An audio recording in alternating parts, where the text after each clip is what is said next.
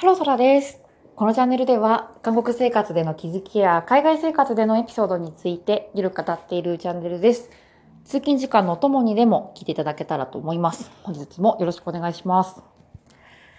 さて、今日はですね、えっ、と、ちょっと国際結婚をうまく活かせる コツみたいなところについて考えてみようかなと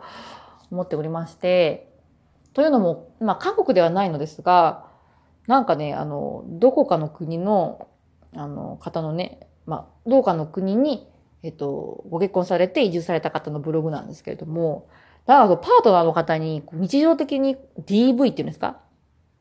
あの、な、叩かれたりとかね、えー、あとは、言葉の暴力を受けつつも、あの、まあ、仕方ないということで我慢しながらね、ちょっと苦しい日々を過ごされてるといった内容のブログだったと思うんですよね。で、私自身、あの、国際結婚をしましたので、うん、なんか、同じようなね、立場の人間からしても、なんか、ちょっとやるせないというか、うん、だから本当にね、別に知り合いとかではないですが、今日も元気にちゃんとなんか生活できているかなとかですね、心配になってしまいますよね。本当に。で、国際結婚をして、なんか大変だった。うん、まあね。まあ、殴る人はね、外国人じゃなくてもね、殴ると思うんですよね。だから国際結婚したから、ね、あの、何ですか？なんか DV を受けたとか、言葉の暴力を受けたとか、そこではないと思うんですよね。でも、おそらく国際結婚で、あの、外国にお住まいだからこそ、よりなんかこう、状況がハードになってしまっているっていう部分はあると思っていて、で、まず私自身国際結婚してどうだったかっていうお話なんですけれども、私はね、もう何にも感じないんですよね。別に国際結婚したから毎日ハッピーとかっていうわけでもなく、国際結婚したからもうなんかね、文化の違いで大変だみたいな、そういうこともなくですね、私はどっかどこに住んでも、どの国の人と結婚しても、あんまり変わらないんじゃないかなと思うんですよね。もうダメな人はダメだし、合わない人は合わないですし、うん、そう思えている理由っていうのが、おそらくね、あの、私が今、あの、まあ、言ったらこう、わがまま放題やれてるからっていうところではあると思っていて、まずあのね、パートナーのご家族の皆様はですね、うん、まあ、本当になんか、あんまり、こうね、介入してこないでくれているというか、まあ、その仲が悪いわけではないんですよ。私は本当にあの、特にね、パートナーのあのお母様とかかなりね、尊敬しておりますし、うん。本当に得を高くてですね、素晴らしい方なんですよね。しかしですね、やっぱりこう、どんなに素晴らしい方でも、あまりにもこうね、近づきすぎると、やっぱりこう、お互いボロが出たりとか、あとはもう、ね、言う必要のないことですね。うん。例えば、例えば私がこうね、お母さんのお家にね、お邪魔して、お母さんのね、例えばなんか、片付け方法が気に入らなかった。と言ったら私がやり直したりとか、あもう、なんでこんな置いてあるんですか？私結構ミニマリスト 派なので、物をたくさん所有することに対してちょっと拒否感があるんですけれども、反対にお母さんは結構ですね、あんでもかんでももったいないって言って、ちょっと貯めておくタイプですね。やっぱりこう合い、合いませんから、そこで意見は。私がこれは捨てた方がいいんじゃないですか？とか、いや、こんな持っててもいつ使うんですか？とかって余計なことをね、ペラペラ言い出すと、またこれはね、良くないですね、お互いのためにとって。なので、そういう意味で、ある程度の、まあ、距離を置いているというね、こともあり、うん、そうね、あの、何ですか、お互い干渉し合わないので、そういうなんか、韓国にね、嫁ぐとね、何が大変かって、やっぱりあの、パートナーとの家族ね、の、パートナーの家族との付き合いっていうのは、かなりね、あの、ヘビーですね、えー、重圧みたいな部分も、あの、あると私はお聞きしているので、そう、そういう意味で、うん、私に関して、あの、できないですね、えー、まあ、パートナーですが、あの、まあ、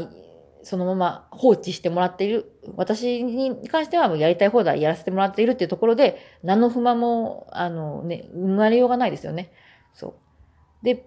逆にね、お母さんに関しても、うん、まあ私わかんない。私がね、全然ね、連絡したりとかしないから、それに対して不満に思っている可能性もありますが、とは言ってもね、逆に、あの、変に口出したりとかしないので、そう私が言った言葉に対してね、傷ついたりとか、あのね、不満を抱いたりとかっていうのもないので、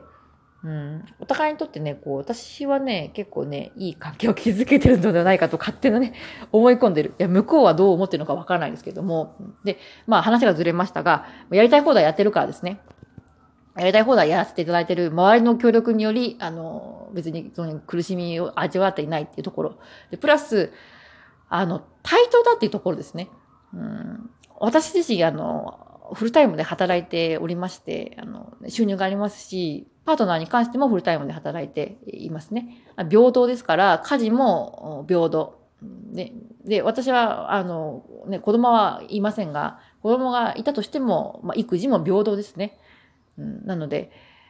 何ですか。よくありますよね。あの、俺が働いているんだから、なんかお前が家事全部やるのが当然だ、みたいな。そうそう。それでうまくいく、あの、ご家庭とかもあると思うんですよね。うん。でも、なんかね、家事とか育児ってこう、対価っていうかそのね、労働したこう成果みたいなものがこう見えづらいですよね。うん、仕事であれば、これやって、なんかいくら儲かった、いくら収益上がった、なんか数字が上がったとかって目に見えますけど、やっぱりね、ちょっと育児とか家事ってね、こうなかなか一種こう当たり前のようなも当たり前ではないんですよ。でも、当たり前のような、なんかものみたいな扱いになっちゃって、ね、お皿洗いやった、うわ、素晴らしいみたいなならないじゃないですか。でも、いや、なんか、今回ね、あの、何、何、何なの契約取って、なんか、100万円の利益上げた。うわ、素晴らしいってなりますよね。うん。お皿洗い一生やり続けて、時給換算したら100万円ぐらいにはなるじゃないですか。だからね、同じなんか仕事でも、こう、目に見えない、なんかね、うん、成果がなんかあんまりこう、目に見えず評価してもらいづらいってところで、やっぱり俺稼いでるんだから、お前は家事全部やるのは当然だみたいになりがちですよね。そう。そういうところでやっぱり、うん、なんか、対等なね、立場。私も働いてる、あなたも働いてる、みたいなね、そういう対等な立場にはね、ならない、なりづらいなって思うんですよね。そう。え本当はね、家事も育児も大変ですし、言ったらね、フルタイムで働いてるとか、フルタイム以上ですよね。もうだって8時間とかで終わりませんからね、家事育児は。だから、